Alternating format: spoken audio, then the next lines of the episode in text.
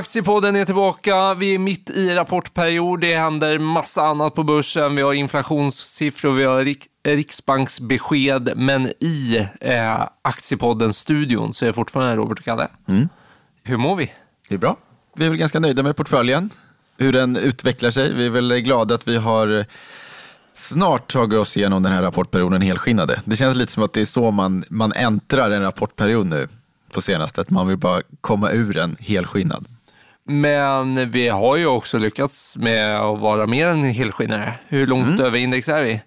5,5 procent va? Gött. Mm. Då ska vi prata mer idag om alla förändringar vi gjort senaste veckan. Fem förändringar har vi gjort och eh, massa annat. Ja, men vi, ska vi kasta oss eh, rakt in i det? Vi kan väl konstatera att Embracer kom med rapport idag, torsdag, som inte var så bra och den initiala kursreaktionen var inte så kul, men nu har de vänt upp igen. Ja, och är exakt. minus 1,5 procent. Ja, öppna minus 10. Mm. Um, dels var det ju organiskt tillväxt som var dålig, minus 3 procent. Eh, det är ju faktiskt inte godkänt eh, för ett bolag som Embracer och dessutom var marginalen väldigt dålig så de tjänar mindre pengar. Eh, och man klagar såklart på en tuff konsumtionsmarknad, precis som alla andra spelbolag gör just nu. Och någonstans jag kan köpa att det är väldigt svåra jämförelsetal för att jämförelsetalen kommer ju ändå någonstans ifrån ett pandemikvartal. Vi hade pandemirestriktioner i bland annat Sverige, men samtidigt så kan kan man jämföra då med Stillfront som väl har satt som den svagare i eh, genren, eh, som kom med rapport igår, där rapporten istället var väldigt stark. Eh, aktien var upp 13 procent, drog med sig Embracer en del. Och det, lite i det ljuset ska man också se Embracer-rapporten, eller Embracers kursreaktion. När den just nu är ner 1,5 procent, så ska vi säga att den steg 7 procent igår. Så att Eh, om vi säger på rapporten på de här två dagarna så är den faktiskt upp. Och framförallt det positiva som man kan hitta, för jag tyckte det var en ganska svag rapport, utan det man kan säga är ju att ledningen fortsätter med sin guidance om, eh, ja de har ju sitt eh, nyckeltal operativ ebit, men eh, hur mycket pengar de ska tjäna både detta verksamhetsåret som tar slut 31 mars tror jag och sen nästa verksamhetsår så fortsätter guida för samma nivåer. Eh, och det är ju bra samtidigt som lite, det är dags att leverera nu. Alltså det räcker inte med att försöka snacka upp kursen, utan det är dags att leverera. Så jag var lite besviken. Mm. Och eh, den är ju alltjämt kvar i portföljen. Men vi kan väl säga att vi, vi utvärderar läget lite grann. Så. Ja, ja, jag är lite negativ. Mm. Tålamodet börjar eh, tryta lite grann. Ja, samtidigt mm. som jag gillar bolaget och det är ja. så jättelåga multiplar. Så att så här, och det har, man, det har, vi alltid sagt, eller det har marknaden sagt i flera ja. år nu. Jo, det är sant. Men, men nej, jag håller med. Den är svår. Vi utvärderar. Vi utvärderar. En, en aktie som kom med en ganska bra rapport var ju faktiskt eh, bredbandsoperatören Bahnhof. Oh. Som vi dock valde att sälja. Åh oh, nej, ja. varför då? Omvänd momentumportfölj, eller vad, vad, vad håller vi på med? Ja, men vi, vi tycker väl att, eh, ja, men dels så, så var ju rapporten egentligen helt inline med med marknadens förväntningar och ungefär där vi också låg i förväntansbild. med aktien studsade upp och då tog oss över 38 kronor och det är en nivå vi har pratat om att aktien handlas inom ett väldigt tydligt handelsintervall och den har svårt att eh, liksom, hålla sig fast över 38 kronor. Eh, det verkar, det verkar väldigt svårt. Då kommer säljarna in och eh, till relativt hög värdering, P 22 eh, och någonstans så den här, de spår ju en omsättningstillväxt på 10% framåt och en marginal eh, på 12% också ganska, det är ungefär där marknaden har legat. Så, så att jag tror att det, vi känner väl någonstans att det är svårt att se någon liksom, större uppsida här och då kikar vi också lite i den tekniska analysen och tycker att varför inte sälja av lite ovanför 38 kronor, det, vilket vi ändå hade tänkt från början. Vi kan mycket väl fiska upp den igen om den kommer ner mot eh, golvet i det här intervallet. Det är kanske runt 33-34 kronor. Ehm, får vi se. Det är ett långsiktigt fint, eh, fint case, så, som vi egentligen gillar. Det växer ju oavsett konjunktur och de gör det på ett, på ett fint sätt. Men vi känner väl att vi eh, låser in den här vinsten på, vi gjorde ändå 15 procent i ett eh, väldigt stabilt bolag. Så det, det har varit skönt att ha under en stökig period. Så. Ja, för det är ju 15 procent låg risk, precis som du är inne på. Um, och vi säljer på 38,4. Precis. Det känns skönt. Mm. Uh, men uh, ja, lite tråkigt att ta farväl. Men samtidigt så köpte vi något annat. Och, uh, ja, innan vi går in på det bolaget vi köpte samtidigt som vi sålde Bahnhof, mm. så för att spinna vidare på det här omvända momentumportföljen. Ja, så vill du ändå sudda ut det igen, eller? Nej, Nej, tvärtom. Utan vi köpte ju också New Wave. Ja, ja, ja du menar just det. Ja. Mm, det håller på den andra momentum-traden. Okay. Exakt. Ja. Mm. Uh, och New Wave um, kom ju med, alltså, vad ska man säga om den rapporten? Kursreaktionen var minus 16 procent. Inte bra. Eh, rapporten i sig var väl jättestark och den slog nog mer eller mindre alla estimat, slog mina estimat, slog genomsnittsestimatet ganska tydligt på alla punkter. Marginalen var bättre, omsättningen var bättre. Men eh, Däremot så eh, hela det den föll på var väl egentligen exakt vad vi hade räknat med att bolaget kommer inte kunna hålla de här marginalerna. New var, eh, i klädesindustrin ska jag säga, är rörelsemarginalen verkligen A och O. Eh, och där har vi sett för H&M som har haft ett haveri på börsen de senaste åtta åren är nu, var ju på toppnivå 2015 och sen har det bara mm. gått ut för. Det är ganska galet. Och det går ju hand i hand med marginalutvecklingen. Ja, men det är verkligen mm. så, för där har marginalutvecklingen gått från eh, 17-18 procent till nu senast 1 procent. Det kanske var lite väl bottennivå, men ändå så. New Wave har gått andra hållet. Från 6 till 9 procent däromkring har de handlats i jättemånga år och nu har de mer än dubblat detta upp på eh, 17 17, eh, vilket är ganska otroligt faktiskt. Och dessutom jätte, kombinerat med jättehög tillväxt. Mm. Eh, och vi tror att det här är lite toppmarginaler och då guidar eh, Torsten för att marginaler kommer falla lite framöver. Vi kommer behöva göra lite mer investeringar i produktutveckling och så vidare. Och så vidare. Känns ganska rimligt. Eh, värderingen är ju, ja, den är okej. Okay. Den är ungefär på nivåer de ska vara, men vi tyckte väl att det var en väldigt stark reaktion på detta. Mm. Och vi ser väl att eh, den skulle kunna studsa tillbaka lite. Så vi tog en jätteliten post, en liten tradingpost kan man väl säga. Vi uh, doppar tårna helt ja. enkelt. Och eh, för, då, för den gick ner från, vad har vi varit, vad var vi uppe på? Eller vad var den uppe i? 250 Oj. spänn? Där någonstans. Och sen eh, rakt ner till, ja nu handlas den i 198. Oj. Ja. Och vi fiskar upp den norr, strax norr om 200 kronor. Mm, 209 tror så jag. Den, ja, så den har varit lite svag även efter. Det var lite för tidigt kanske. Ja. Men, men ja, bra beskrivning av eh, vår syn på bolaget. Och apropå lite kostnadsfokus där. Ja. Så var det även det som fick Handelsbanken på fall. En rapport som egentligen var, var, var stark men där de guidade för lite ökade kostnader framöver. Och det gillade inte marknaden. Och aktien som hade gått starkt inför den gick ner eh, 7 procent va? 8 procent. Ja. Det var, det var mycket. Mm. Det var det ju verkligen. Eh, och då kände vi att vi, vi gjorde då lite plats för den genom att sälja, sälja Bahnhof då.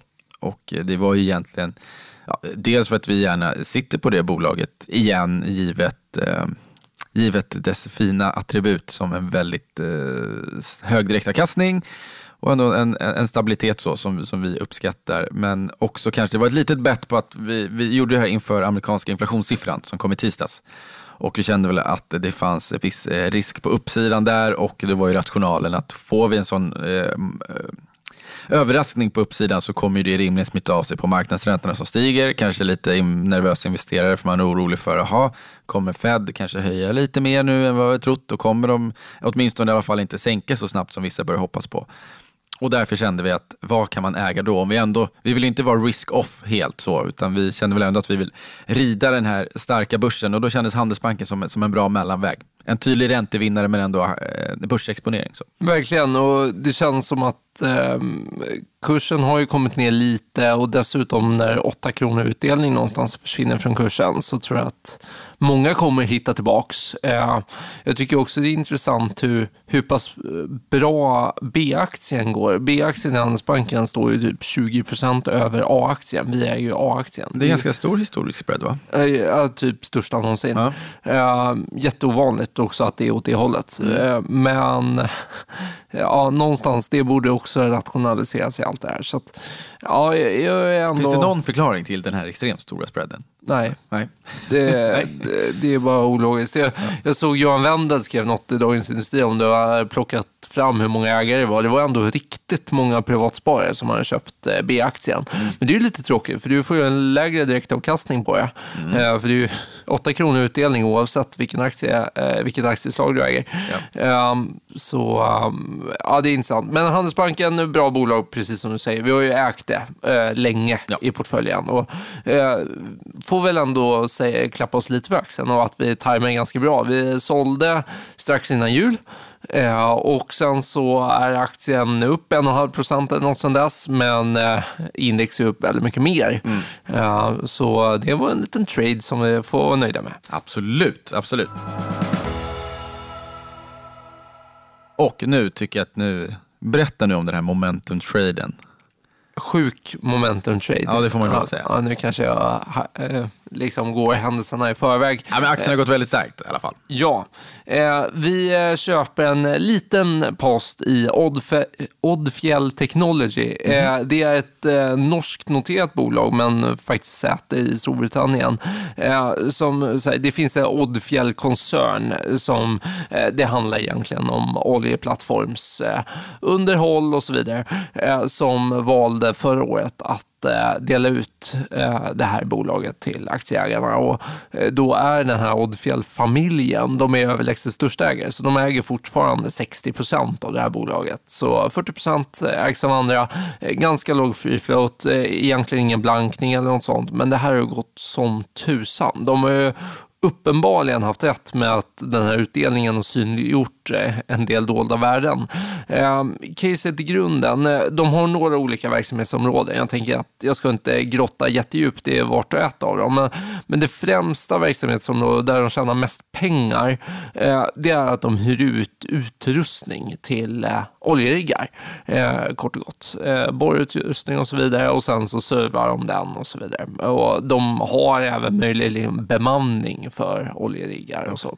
Och vad tror man om oljeinvesteringar generellt? Ja, men man tror att de kommer öka och mm, okay. det är ju ganska naturligt med tanke på att eh, oljepriset är så högt ja. och eh, oljeberoendet är också högre nu när vi har lagt ner lite kärnkraft, det är lite energikris eh, och så vidare. Och, eh, det finns många delar i det här caset som ändå tycker jag gör att det är intressant. Dels så har vi ju den här underliggande energikrisen, vilket borde göra, kan jag tycka, att inte oljepriset ska bli jättelågt under de närmaste åren. Och efterfrågan väntas ju öka kommande åren för olja om man läser såna långa trendspaningar. Ja, men verkligen. Från Analyshus. Mm. Och det som de ändå har förvisso haft lite tur med, men också hamnat rätt är att då har de gjort ganska stora eh, materialinvesteringar, för de hyr ju ut mycket material, så, eh, eller verktyg och så vidare. De har gjort ganska mycket sådana investeringar under de senaste fem sex åren och då har oljeindustrin varit ganska underinvesterad för att oljepriset har legat kring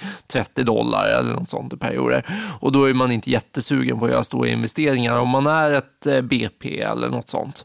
Och Eh, nu då när det går jättebra, de här bolagen tjänar jättemycket pengar, eh, då eh, tar det lång tid att få egna investeringar på plats och då hyr man dessa från Oddfjäll. Och, de tecknar ganska långa hyresavtal så att jag kan inte, det är klart att detta lite följer oljekonjunkturen. Det har man sett om man tittar tillbaka historiskt, att om oljepriset faller kraftigt så kommer detta gå mindre bra. Mm. Men just nu går det väldigt bra.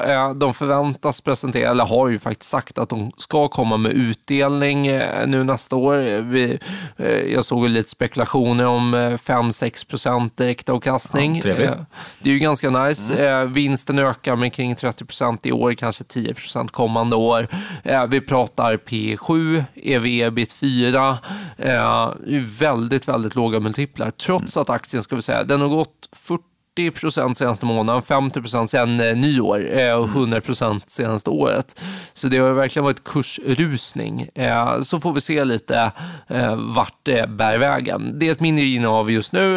Det är klart, skulle det komma en fin rapport och kursen faller hit så kommer vi kika på om vi ska ta in mer eh, eller sälja. Men eh, vi har under bevakning, eh, kortsiktigt innehav, men känns väldigt spännande måste jag säga. Ja, och lite kul det där med, eller kul, men, men just med, med oljesektorn så är det ju alltid, man, eh, det känns som att den generella vyn är att men det kommer investeras mindre här för att det är mycket fokus på hållbarhet och pengar söker sig dit, gröna obligationer etc. Men som vi sa innan, eh, efterfrågan på olja förväntas fortfarande stiga, oljepriset är på höga nivåer. Det gör ju ändå att det finns ett sug där att faktiskt, eh, det finns, det finns många som vill, som vill ändå tjäna pengar på det här fortfarande. Och, och fördelen med ett sånt här bolag är att du behöver inte ha massa fått olja och grejer på din balansräkning. Nej. Utan det är ändå lite lättare. En ganska stark balansräkning också. Och just att du, det är bara uthyrningen. Så det är lite hacka och spadar. Mm, precis. Uh, och det känns nice, måste jag säga. Uh, men uh, det är ju våra affärer senaste veckan i korta portföljen. Jag vet inte, har vi något att kommentera i övrigt på rapportfronten eller på börsen? Det är ju den här inflationssiffran siffran i USA som kom här i veckan, som, den var ganska svårtolkad får man väl säga. Ja, I alla fall om man ska tolka marknadens eh, reaktioner på den. Alltså, ja. För själva siffran i sig var ju högre än förväntat. Men man kan ju välja att, och antingen väljer man att se det som att det var fortfarande en nedgång. Så på ett sätt kan det vara en relief, å andra sidan kan man bli orolig för att den inte går ner så pass snabbt som man hade trott. Och det kanske var därför börsen var upp 1% ner 1% och hit och dit, fram och tillbaka i två dagar. För jag var ganska besviken. Jag trodde att börsen skulle falla ja. 3-4% på detta. Mm. Men uh, det kan man ju tro. Uh, det, ja. Verkligheten kan vara något annat. Ja, men, och det måste väl handla om att nu känner vi att vi så nära, vi, kan, vi vågar liksom pensla in att här någonstans tar det stopp. Mm. Och då är den osäkerheten har liksom släppt. För ett halvår sedan visste vi ju inte hur jobbigt det skulle bli. Nu vet vi lite grann hur högt räntan kommer toppa på.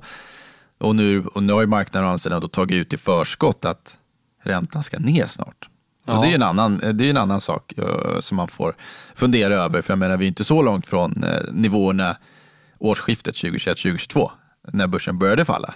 Vi är nästan där igen. Ja. Och vi har ett krig och inflation och räntor däremellan, men det syns ju knappt. Nej, för det är just det, lite... På sina håll ska tilläggas. Ja. Vissa saker har ju haft det brutalt jobbigt som inte är nära att komma ikapp. Men tittar vi på ja, men OMXS30 som ändå är, det är mycket bank och det är mycket verkstad. Liksom. Och, eh, ja, lite Astra och vad är det mer? Ja, strunt samma. Men det har ju klarat sig betydligt bättre. Men vad är vår lite allmänna syn så hur vi managerar den här portföljen i detta läget? För att vi har ju ändå någonstans, nu är det lätt att titta tillbaka i efterhand, men vi har träffat lite rätt. Vi gick in i hösten när vi startade den här portföljen väldigt försiktigt. Vi ville verkligen vara, äh, skippa konsument eller mm. stora konsumentvaror i alla fall. Eh, och sen så blev vi lite mer tillväxtaggressiva här under början av vintern, vilket ju ändå har varit lönsamt får man säga. Eh, men det känns lite som att vi går in i ett nytt läge nu, eller hur känner du? Ja, absolut. Eh, när vi fick den snabba starten så är det klart att man känner att helt plötsligt så kan ju fler saker få, få börsen att falla tillbaka lite. Vi har tagit, vi har tagit ut väldigt mycket. Och någonstans så, men det känns ju återigen som att, det låter töntigt, men det här med stockpicking.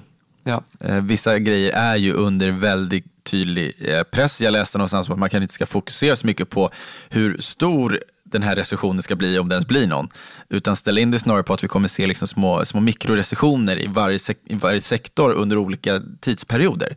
Nu kanske det är byggmarknad som, och konsument som går in i recession, men sen kanske, jag vet inte om vi ska se verkstadsbolagen sen, eh, mer tydlig business to business kanske. Eh, att det kan bli ett eh, sånt typ av spel, samtidigt som vadå, teknikaktier, tillväxtaktier, det är ju, blir också ett spel på räntan och, och, vad vi tror om det. Å andra sidan, om konjunkturen ska mattas av, då kanske marknaden letar tillväxt och då kanske man helt plötsligt ändå är beredd att betala upp för de här fina tillväxtaktierna som kan växa 30, 40, 50 procent per år ändå. Medan verkstadsaktierna uppvisar negativ organisk tillväxt. Vad vet jag? Mikrorecessioner, det har ja. jag nog inte hört förut. Men det Nej. tyckte jag var ett bra begrepp. Det speglar nog min börssyn också faktiskt. Och varför vi också är ju, vi är i princip fullinvesterade i portföljen. Ja, ja alltså, men det är vi. Så. Även om det är kanske lite mer defensivt eh, tiltad. Ja, men vi har mycket bolag av defensiv karaktär i form av Europris, eh, ja, Investor till viss del, mm. eh, Handelsbanken och så Nu gjorde vi oss av visserligen med Bahnhof. Ja. Vi sålde halva Core också inför rapporten där, så det, vi har minskat den defensiva exponeringen lite grann. Mm. Oddfjäll adderar ju till den, kan man säga. offensiv eh, ja. exponering, ja, ja. Jo, verkligen.